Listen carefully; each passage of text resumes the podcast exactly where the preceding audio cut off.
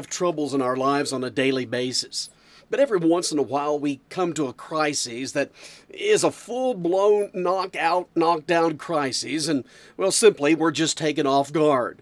They may come like a tsunami or an earthquake and uh, jolt us suddenly off our feet, or they may come perhaps uh, suddenly in the back door when we least expect it.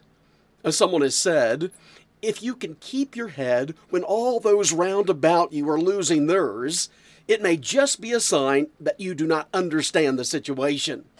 I kind of have to chuckle at that. Well, let's consider for a few moments today in our message God's work and see what God's Word has to say. I'm going to be reading from Acts chapter 12, one of my favorite stories in all the Bible. Well, let's begin with verse 1. Now, about that time, it says, Herod the king stretched forth his hands to vex certain of the church, and he killed James, the brother of John, with the sword. And because he saw it please the Jews, he proceeded further to take Peter. Uh, then there were these days of unleavened bread. Verse 4 continues And when he had apprehended him, he put him in prison and delivered him to four quaternions of soldiers to keep him, intending after Easter, that is, after the Passover, to bring him forth to the people. Peter therefore was kept in prison but prayer was made without ceasing of the church unto God for him. And when Herod would have brought him forth, the same night Peter was sleeping between two soldiers, bound with two chains, and the keepers before the door kept the prison. And behold, it says, the angel of the Lord came upon him, and a light shined in the prison. And he smote Peter on the side and raised him up, saying, Arise up quickly. And his chains fell off from his hands. And the angel said unto him, Gird thyself and bind on thy sandals. And so he did. And he saith unto him, Cast thy garment about thee, and follow me. And he went out and followed him, and wist, that is, and knew not that it was true which was done by the angel, but thought he saw a vision. When they were past the first and the second ward, they came unto the iron gate that leadeth unto the city, which opened to them of his own accord. And they went out and passed on through one street, and forthwith the angel departed from him. Now let's stop there for a moment. We'll continue with our story and take up the rest of the reading in just a few moments. Let's, though, digest and think about the background. It's very important, the setting that is to this story. You see, Herod was a vile, ruthless, wicked individual. He wanted to torture, vex, and disturb the church. He has already taken James, the brother of John, and put him to death. We read that in the text a moment ago.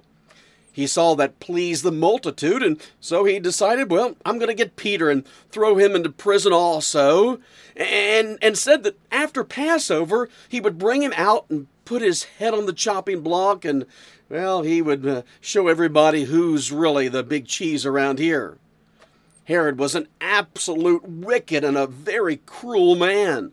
This was a very serious crisis that we find ourselves in, uh, specifically Peter finds himself in. Let me ask the question as we launch into our message today How do you handle a crisis? What do you do in times of crises in your life? Well, I'm going to give you four pointers today because if you don't need them today, well, perhaps you will need them tomorrow.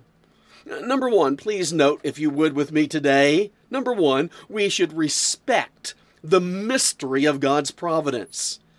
Now, as you look in this chapter, there is one word that comes through. It's the word providence.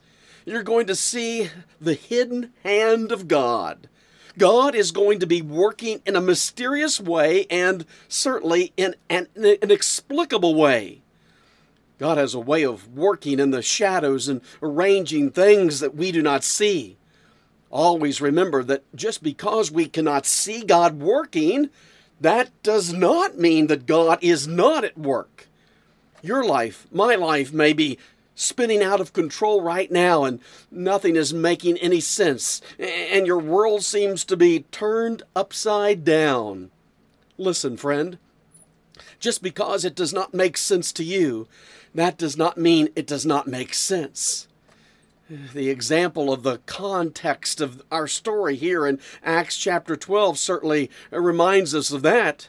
You know, I, I would tend to even ask the question as I read perhaps this text for the first time, and I've studied it many, many times, but I might be asking the question about this juncture why did God allow Herod to be king? Why doesn't God just step in and do something?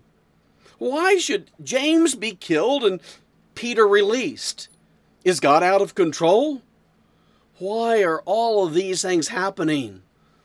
Well, those and other questions are certainly fair questions after reading such verses today. But the fact of the matter is this we do not live by explanations. Life is not a problem to be solved, but it's a mystery to be lived. Sometimes we need to step away and see the hidden hand of God we need to respect that God is at work even when we are not aware. I think of the illustration of a painter at work, and sometimes eh, with all the tape and all the cans and everything all over the place, and as he cuts in the corners, it it doesn't look like he knows what he's doing as a painter. It it just doesn't have that finished look until it's all done. Likewise, my friends, sometimes God puts his colors on a canvas, and then God makes more of a mess, and we wonder what is happening. It does not make sense humanly to me, but it does make sense divinely to God. So here is Herod's ungodly power being released.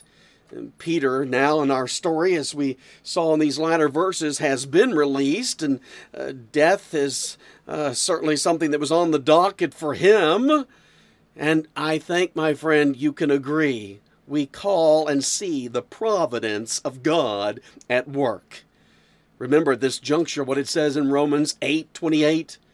And we know that all things work together for good to them that love God, to them who are the called according to his purpose.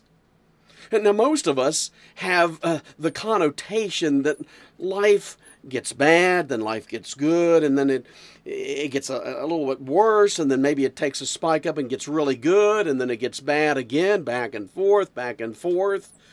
But I don't like to think of life like that. No, life is like a railroad track. One rail is good, and the other rail is bad. The good and the bad are running parallel together. Have you ever noticed that? wonderful things are happening at the same time, and there seems to be certain problems or certain troubles that are happening. They kind of coincide, they go together. Many of us do not understand that. We believe we are going to get to the time in life when things won't be so bad and when difficult things won't happen. Uh, we often tend to think that when all of something is over, then we will be okay and we can do what we want to do. We say things like, well, when the children are grown, when, when I get out of school, when I get well, when I get better, when I finally get that job, when I finally buy that house, on and on and on it goes. Sometimes we would just like to live life without the bad, but that's simply not realistic. God mixes these things together for His glory, for His honor. You don't live by explanations, and you will never be able to explain God. Rather, you live by promises. Let God be God. You should respect the mystery of God's providence. Allow God to be God, and just because it doesn't make human sense to you or to me, that doesn't mean it doesn't make sense to God. If you are in a crisis, don't demand you understand it. We should respect the mystery of God's providence. But number two, as we talk about how to really handle a crisis in our lives, number two, we should request the ministry of God's people. What is the ministry of God's people? Well, it's prayer. Look again at verse 5 of Acts chapter 12. Peter, therefore, it says, was kept in prison, but prayer was made without ceasing of the church unto God for him. Well, that's a great verse. There seems to be no hope for Peter. Peter seems to be in maximum security. Peter is guarded on the outside by two guards. There's actually 16 guards guarding Peter. He must have been important. This was a very serious thing to Herod. Also, it, the text tells us that Peter is chained to a guard on this hand and he's chained to a guard on that hand. On top of that, he is sentenced to death. And the wicked king says, I am going to execute you soon, Mr. Peter. Well, that is a crisis. There seems to be no hope for Peter. Every door for Peter is shut except for one the one that goes straight up. We can pray in a crisis. And when there is no hope on the horizontal level, eh, there is always hope on the, the vertical level. I want us to look at this prayer for a moment. Because when there is the mystery of God's providence, there is the ministry of God's people. Note, if you would, form with me as we think of this prayer. Notice, first of all, the frequency of the prayer. Verse 5 tells us prayer was made without ceasing. They prayed and they did not stop praying. They prayed some more and they prayed some more. Some may ask why God did not answer their prayer as Peter is kept in prison and God doesn't seem to be in a hurry. Well, I think God is trying to teach them a lesson about prayer. And, and, it's certainly one of the great lessons about prayer in the Bible, and it's, it's the word persistence, uh, the lesson of persistence. The Bible says to ask, seek, and knock. And the Bible says to keep on asking, seeking, and knocking. Luke 18, verse 1. And he spake a parable unto them to this end, that men ought always to pray and not to faint. We need to learn that God's delays are not God's denials. There is a frequency of prayer over and over and over. But number two, there is a fervency of prayer. Verse 5 also says that, well, the prayer was without ceasing. Without ceasing may be understood intensely. They were, they were intense in their prayers. What do we know about intensity in prayer? Well, I know one thing for certain. When you're in a crisis, you learn to pray with intensity. Jeremiah 29:13 in the Old Testament says, "And ye shall seek me and find me when ye shall search for me with all your heart."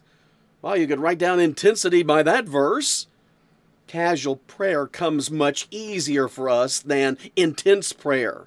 After all, prayer takes effort. Did you know that the Bible calls prayer wrestling?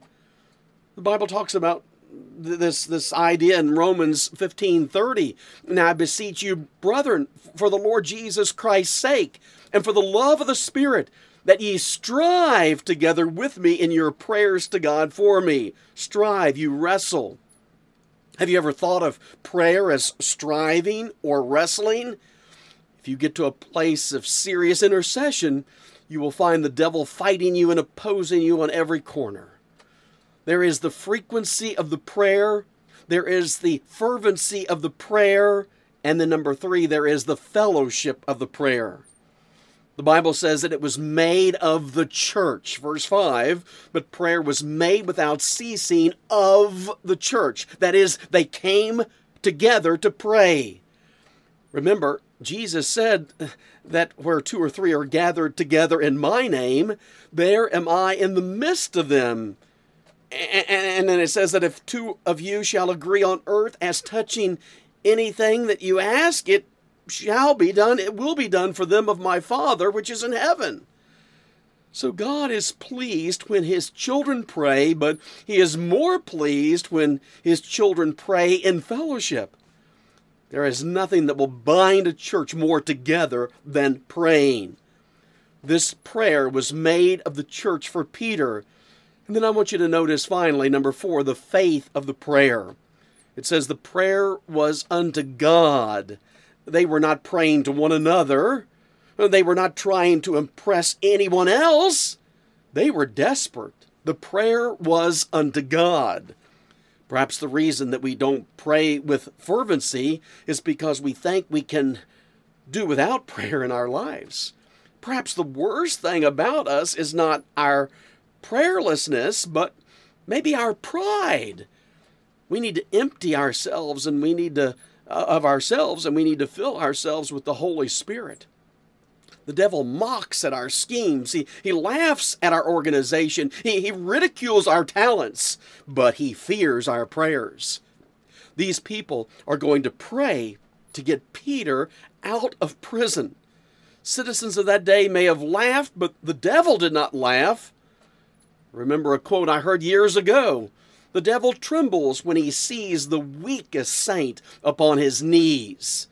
And that's exactly what's taking place here. There's there's the faith of the prayer, and then there's well, I said it was going to be the final one, but number five, the focus of the prayer. I'm still there in verse 5 of chapter 12. But prayer was made, it says, without ceasing of the church unto God for him. Notice the last two words, for him. Prayer was not just with intensity, uh, but it was with specificity. What do you pray for? What did you pray for today? Did you know that many of our prayers are so vague that if God answered them, we would know it? And if God didn't answer them, we wouldn't have to admit it. When Peter showed up, they knew their prayer had been answered and they were praying for him, specifically for Peter. What are you specifically praying for? What are you specifically asking God for today? Now, when you're in a crisis, respect the mystery of God's providence, request the ministry of God's people, and, well, number three, rest in the mastery of God's peace. Acts 12, verse 6. And when Herod would have brought him forth, the same night Peter was sleeping between two soldiers, bound with two chains, and the keepers before the door kept the eh, eh, eh, it says it kept uh, the prison. I read that verse and I, I, I kind of chuckle, my friend. There he is, Peter is asleep, and the next morning he is to be executed. He's in jail, chained up. He's he's sleeping so sound that the angel has to poke him in the ribs and wake him up. That's what it says in Acts 12 7. And behold, the angel of the Lord came upon him, and a light shined in the prison, and he smote Peter on the side and raised him up, saying, Arise up quickly. This is the peace, my friend, in the midst of the storm. I, I read this and I ask myself, how could Peter sleep in such a crisis? Well, number one, I think you would answer that question. He is no longer afraid of death. He has seen the risen, resurrected Christ. Remember, a man is not ready to live until he is prepared to die. I think we could also answer the question about uh, Peter's quietness and uh, comfort at this time by, by saying that, well, he knows that God's people are praying for him. This certainly helps me tremendously when I'm aware that people are praying for me. You see, Peter is aware of God's presence. He knew that Scripture said, He that keepeth Israel shall neither slumber or sleep. The Bible says, Thou wilt keep him in perfect peace, whose mind is stayed on thee, because he trusteth in thee. Listen, turn your problem over to the Lord, regardless of what size it is. There is the mastery of God's peace. Thou wilt keep him in perfect peace, whose mind is stayed upon thee. Again, Paul said in Philippians 4, verses 6 and 7 Be careful for nothing, but in everything by prayer and supplication with thanksgiving. Let your requests be made known unto God. And the peace of God, which passeth all understanding, shall keep your hearts and minds through Christ Jesus. You see, they thought they were guarding Peter in prison. No, no. God's peace was guarding Peter in prison. Uh, okay, respect the mystery of God's providence, request the ministry of God's people, that is the prayer, Rest in the mastery of God's peace in the midst of your storm, uh, no matter what it is. And now, number four, rejoice in the majesty of God's power. Mm, do you think God was out of control when James was killed?